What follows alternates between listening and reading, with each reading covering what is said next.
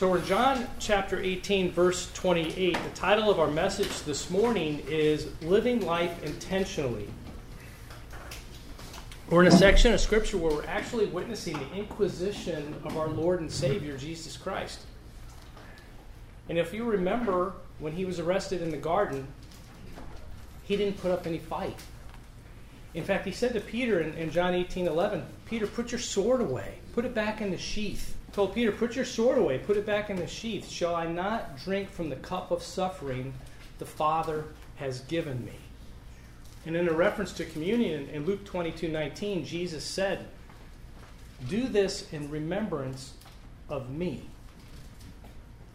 Because if we would just take the cup and remember Jesus, it would be so much easier to put down our sword Proverbs 12:18 says, "Here is one whose rash words are like sword thrust, but the tongue of the wise brings healing."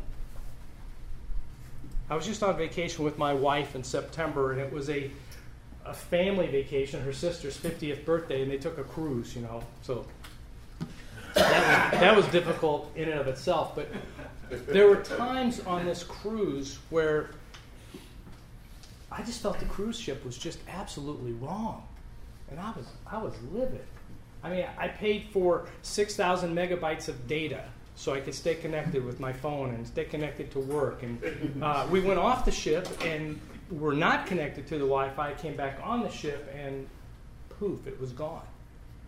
There was another time where the food on the ship, well, it really wasn't that good on this cruise ship, but there's on deck 16, there's a place you can take your wife and have a nice dinner and pay a little bit extra. So we did that, and the food was great. It really was. Um, but then the waiter came up to me and said, I'm sorry, but your credit's been denied.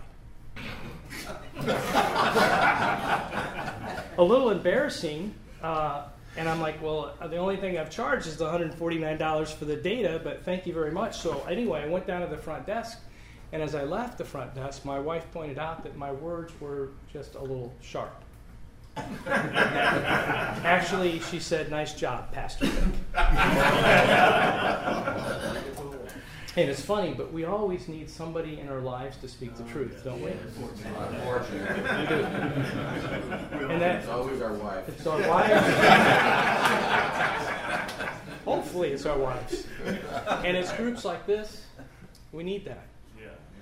But when dealing with conflict, we need to pause and ask ourselves what's in your hand? Is it a sword that brings pain? Or is it the cup of suffering that brings humility? In Matthew 5 5, Jesus said, Blessed are the meek, for they will inherit the earth. The NLT reads, God blesses those who are gentle and lowly and humble.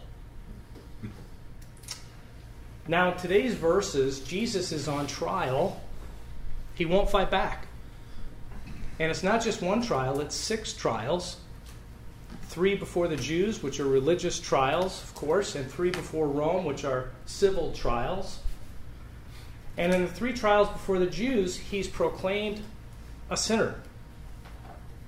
He goes before Annas the high priest in John 18 12, and the decision of Annas, execute him. Then he goes before Caiaphas, the high priest, in Matthew 26. Now, Caiaphas was the one who said in John 18 14, Caiaphas is the one that said, It's better that one man should die for the people.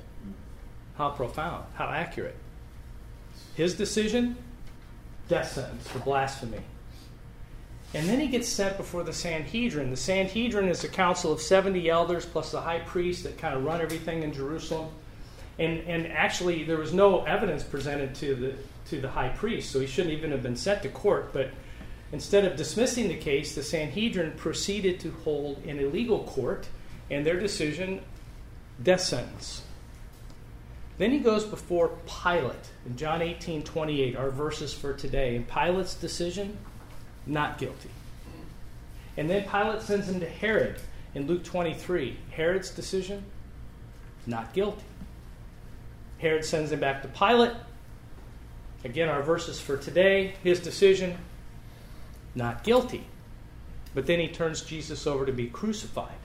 So the Jews find him guilty, Rome finds him not guilty, But we see in Matthew 27, verse 24, it says So when Pilate saw he was gaining nothing, but rather that a riot was beginning, he took water and washed his hands before the crowd, saying, I am innocent of this man's blood. See to it yourselves. And all the Jewish people answered, His blood be on us and on our children. Then he released them for Barabbas. Then he released them for Barabbas, having scourged Jesus and delivered him to be crucified. It's a little confusing for me as you read through the harmony of the Gospels. I've got a book called The Harmony of the Gospels, and it, and it has the Gospels in chronological order. So if you're in Luke 23 and Matthew 27 and John 19, it shows them all in chronological order so you can read through the different eyewitness accounts at the same time as they happened. And so it helps when you're doing the study to do that and see the different witness point of view because one guy may say, hey, it was me and John with Jesus, and the other guy may say it was it was me and John and the other guys with Jesus. Neither one's incorrect, right? Just a different eyewitness account. And so you can see some of the things that are missing that an eyewitness left out of the gospel because he's written, writing to different people, right? Some of them wrote to Rome, some of them wrote to the Jews. So they wrote it differently as they're presenting their evidence. Mm-hmm. Anyway, when you read through the harmony of the gospels, it gets a little confusing to me because it keeps referring to Annas and Caiaphas as the high priest. In fact, in Luke 3 2, it says Annas and Caiaphas were the high priest. But there can only be one high priest. What's up with that? Well, Annas was the Jewish appointed high priest, and scholars think that Caiaphas was the Roman appointed high priest. But Jewish law in Exodus 29 9 says the high priest is appointed for life, like a, a Supreme Court justice in the United States, your high priest for life. So even though Annas had been ousted and Caiaphas had been put in place by Rome, the Jews still looked to Annas. He was their high priest. And since Caiaphas was his son in law, I mean, after all, it is a family business, Caiaphas acquiesced. So you have two high priests. And that's why Jesus was sent to Annas first. He carried the clout in the family. And here's another thing, and it's important. These super religious Jews that prided themselves on keeping every single law in, from the Old Testament were, well, it's just a situation like we have now. It, it is it is people that say one thing and do another. They're double-minded. Uh, it, it's here they are, all high and mighty, doling out capital punishment to Jesus for breaking their laws, and yet the entire arrest and trial of Jesus was highly illegal. It was a farce. Number one, there was no legal basis for his arrest. No one presented a formal charge of a crime before they arrested him. Number two, Jewish law permitted only daylight proceedings. They arrested him at night, so no one could testify on his behalf. Number three, the Jewish court, the Sanhedrin, they're not allowed by law to originate the charges. Can't do that. Can you imagine being arrested for a capital offense and they're arresting you for something, a crime like murder that you could be executed for, and you're innocent? And you, and you tell your accuser, just tell it to the judge, and the accuser says, I am the judge. What are your chances? That's what happened to him. Jewish law didn't permit the trial of a capital offense to begin on a Friday. You can't do it on a Friday. You can't also you cannot do it the day before festival day. Well, it was not only a Friday, the day before the Sabbath, but it was also the day before the festival of unleavened bread. Can't do it. Jesus' trial was concluded in one day for a capital offense, they give you two because you need to have time for your witnesses to come up and testify on your behalf.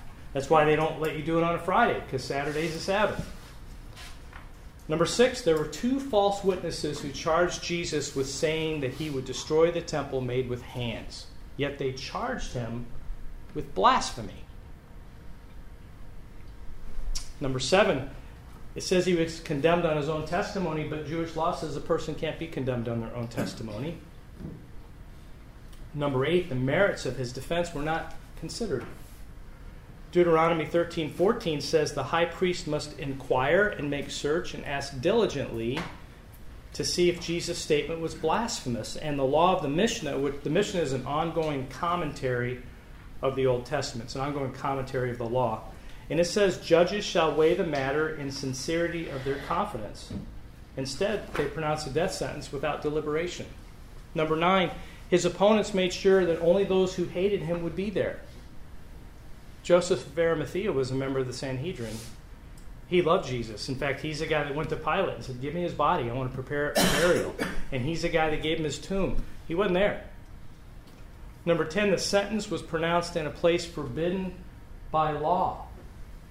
It's got to be a court. They did it in Annas' living room. Can't do that. Number 11, judges were required to be impartial. Obviously, the judges were his enemies. Number 12, they switched the charges. They charged him with blasphemy, but when they went to Pilate, they said treason. No evidence of treason was ever presented. Pilate allowed the Jews to crucify an innocent man only because of politics. Mm. Sound familiar? Sound familiar. Yeah. Brett Kavanaugh? Yeah. It's no different today. There was about to be a riot. There was about to be an uprising. Pilate can't have that. Can't go back to Rome. He's going to lose his position. The, the trial of Jesus was a complete mockery of justice, but it had to happen. And we tend to think he only suffered on the cross, but he suffers through his trials. If you read through the through the harmony of the Gospels, they put a bag over his head and beat him. Couldn't see the punches coming. You know, that's when a boxer gets knocked out. Boxer sees a punch coming, he can move with it, or or a quarterback, if he sees a guy coming, he'll move with it. But it's when they get blindsided, that's why that left tackle is so important. If he gets blindsided, they, they get taken out. He was beat with a bag over his head. He had his beard pulled out. He became marred more than any man. Isaiah 52 14, it says, But many hmm. were amazed when they saw him. His face was so disfigured, he seemed hardly human. And from his appearance, one would scarcely know he was a man written thousands of years before. Our verses for today, John 18, verse 28. Jesus' trial before Caiaphas ended in the early hours of the morning. Then he was taken to the headquarters of the Roman governor. His accusers didn't go in themselves because it would defile them and they wouldn't be allowed to celebrate the Passover feast. So Pilate, the governor, went out to them and asked, What is your charge against this man? We wouldn't have handed him over to you if he weren't a criminal, they retorted. Then take him away and judge him by your own laws, Pilate told them. Only the Romans are permitted to execute someone, the Jewish leaders replied. Verse 32. This fulfilled Jesus' prediction about the way he would die. Then Pilate went back inside and called for Jesus to be brought to him. Are you the king of the Jews? he asked him. You see, there's no doubt Pilate had seen his share of trials. And this is a time people start pleading for their lives. Time to be entertained by his side of the story. Are you the king of the Jews? He asked him. Jesus replied, Is this your question? Or did others tell you about me? He's saying, Why do you ask? Is this part of the investigation, or do you personally want to know? Because if you personally want to know if I'm the king of the Jews, this is an entirely different conversation. Am I a Jew? Pilate asked. Your own people and their leading priests brought you here. Why? What have you done? It, it seems to me that Pilate's caught off by the casualness. Jesus isn't pleading for his life. Everyone pleads for their life. Everyone.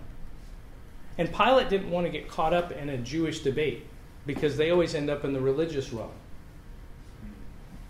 And Pilate would have known about this man Jesus. I mean, he, he would have heard the commotion that happened on Palm Sunday. Herod knew about Jesus. Luke 23 8 says Herod was delighted at the opportunity to see Jesus because he had heard about him and had been hoping for a long time to see him perform a miracle. So Pilate turns the conversation back to the, to the accusation. Am I a Jew? Pilate asked. Your own people and their leading priests brought you here. Why? What have you done? Done, Jesus said. Let me first answer your question as to whether I'm a king or not. It's amazing. Jesus is able to control this entire conversation.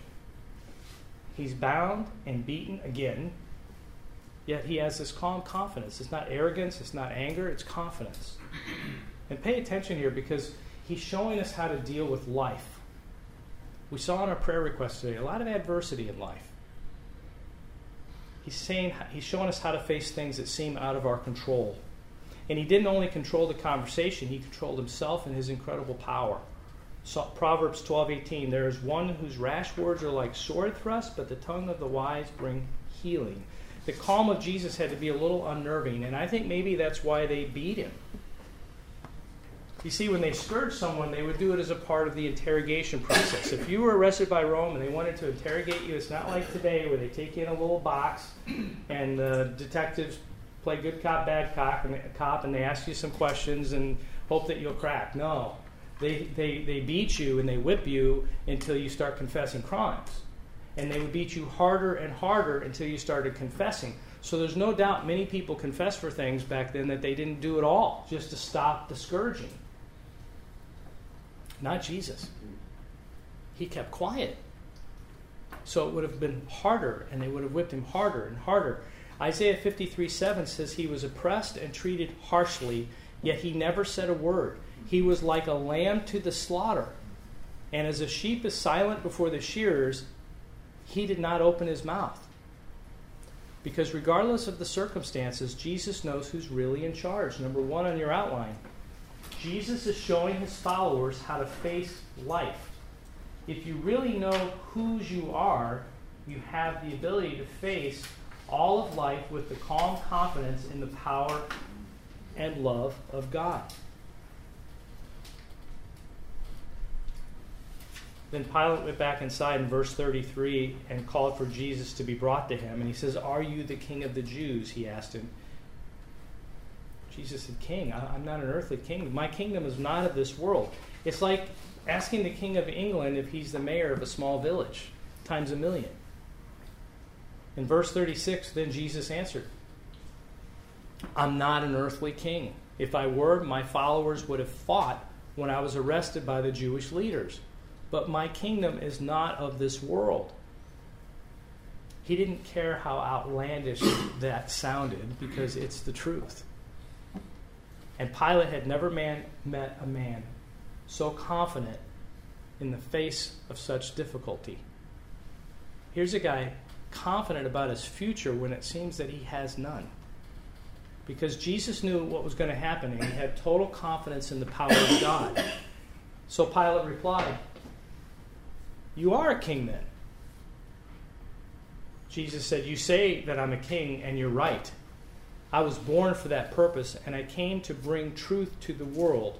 All who love the truth recognize that what I say is true. So there's a new word brought in the conversation here truth. What is truth? Pilate asked. Then he went out again to the people and told them, He's not guilty of any crime. On to verse 1 of chapter 19. Then Pilate had Jesus flogged with a lead tipped whip. The whips would have lead tips that have pieces of bone fragments. And as they whipped a person, it would wrap around their body, grab pieces of flesh and muscle and tendon, and rip it off the body, not just the back. So he'd be in shock, heavy shock from loss of blood. And he kept silent, so the beating would have gotten more severe. The man who seemed to have the least power was the calmest. It's okay, that may be better.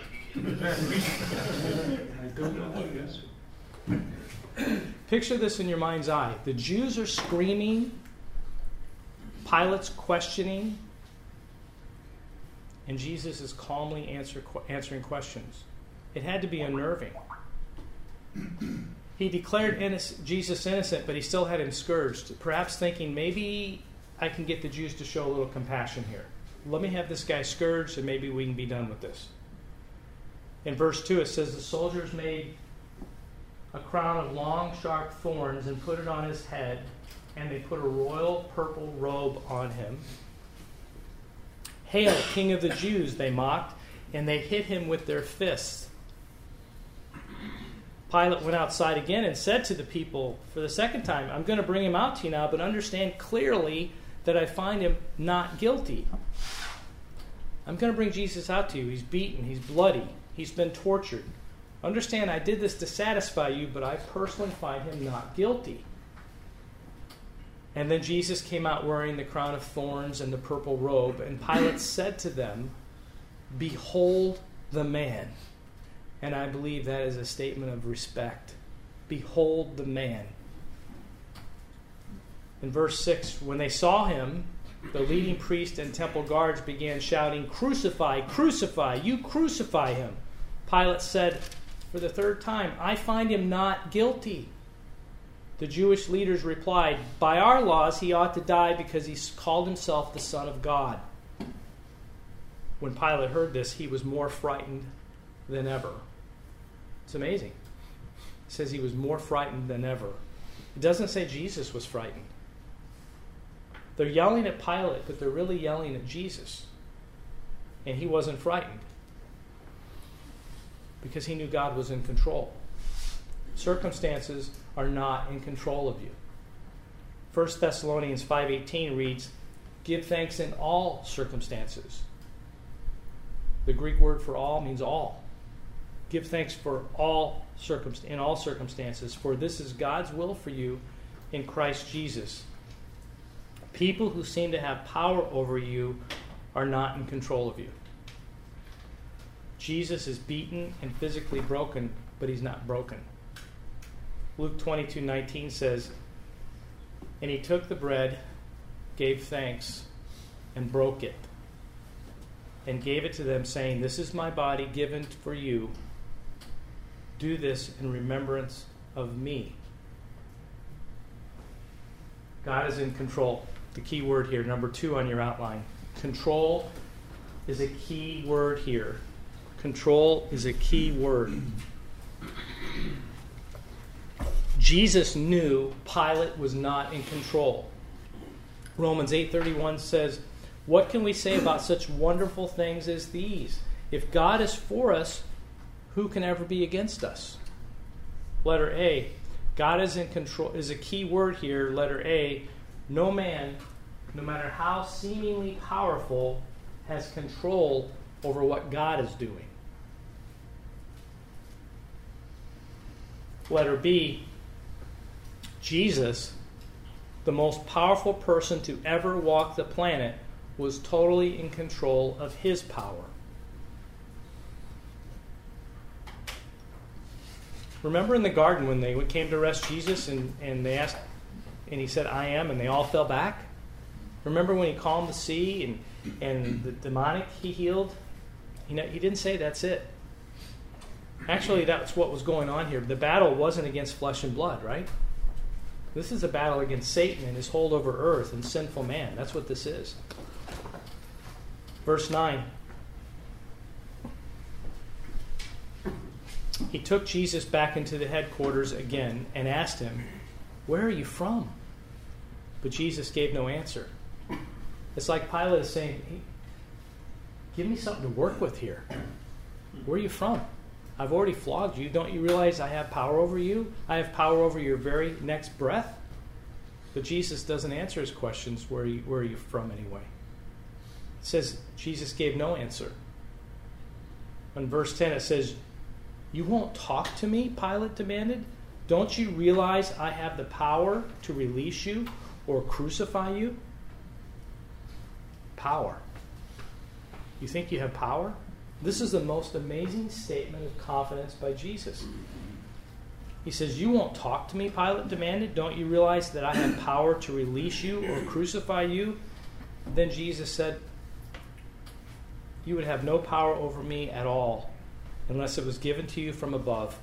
So the one who brought me to you has the greater sin.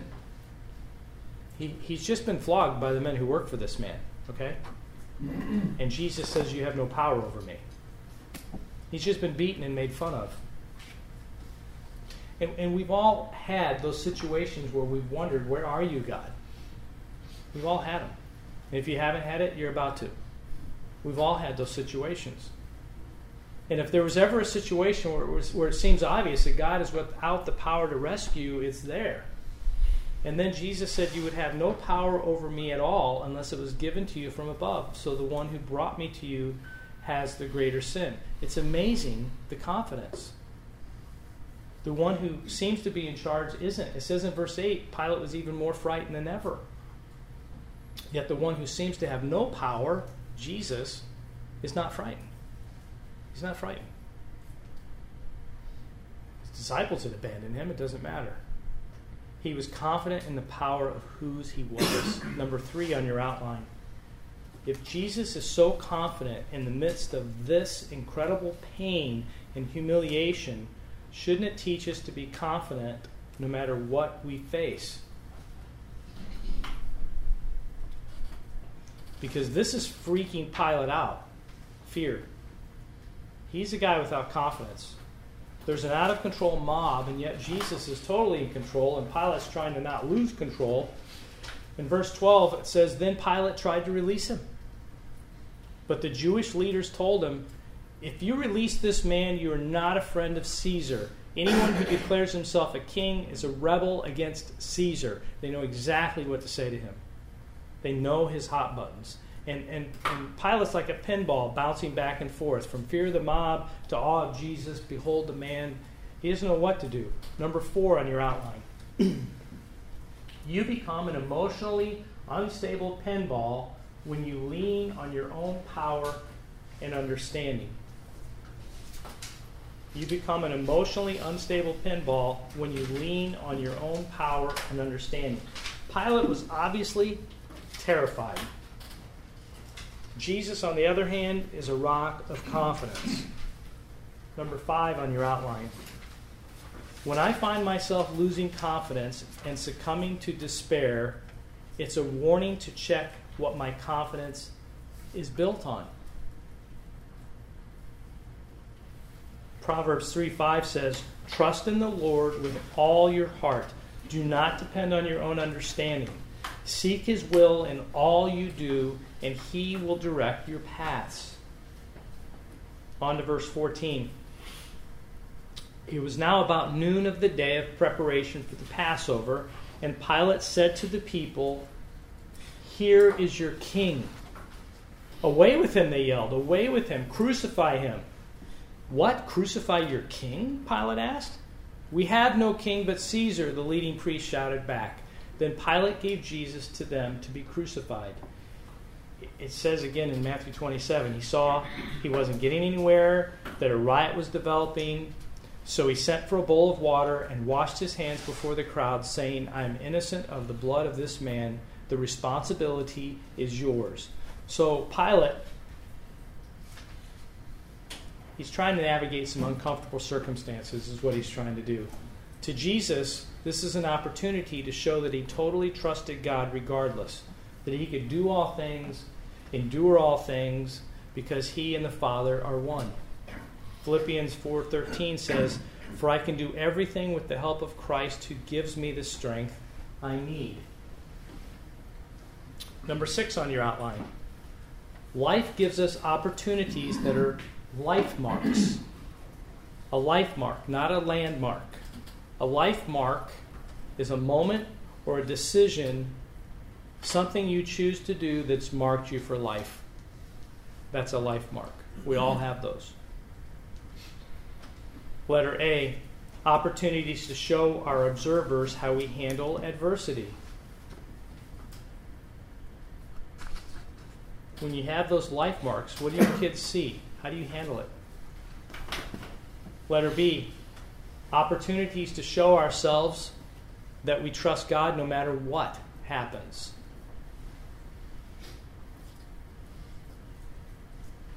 Letter C opportunities to give God an offering of trust.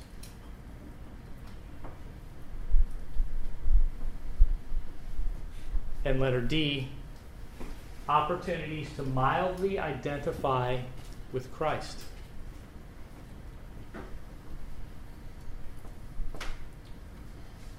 Hebrews 11:6 says, "So you see, it's impossible to please God without faith." final point, number seven on your outline. This responsibility to totally trust Christ in all circumstances is also our opportunity and privilege. Otherwise, the circumstances of the world drive our emotions and dictate our decisions. Pilate said as he washed his hands, I'm innocent of this man's blood. And the Jews actually responded, His blood be on us and our children. So be it. And this is the gospel. Because we're all guilty of crucifying Jesus. We're all guilty of sin. We've all sinned. We've all fallen short. That's why Jesus needed to shed his blood to bring about forgiveness and the hope of eternal life in heaven. We went through his trials. He, he endured six difficult trials. But there's a seventh. It's in here. Who is he? What's your decision? Is he innocent or guilty?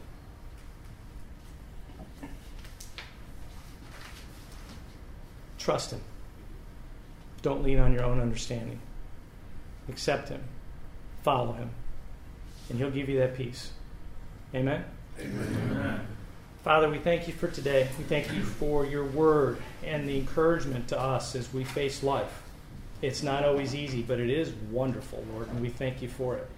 We thank you for every day, every breath we have. I pray for every man in this room, for their families, for their business, for their relationships.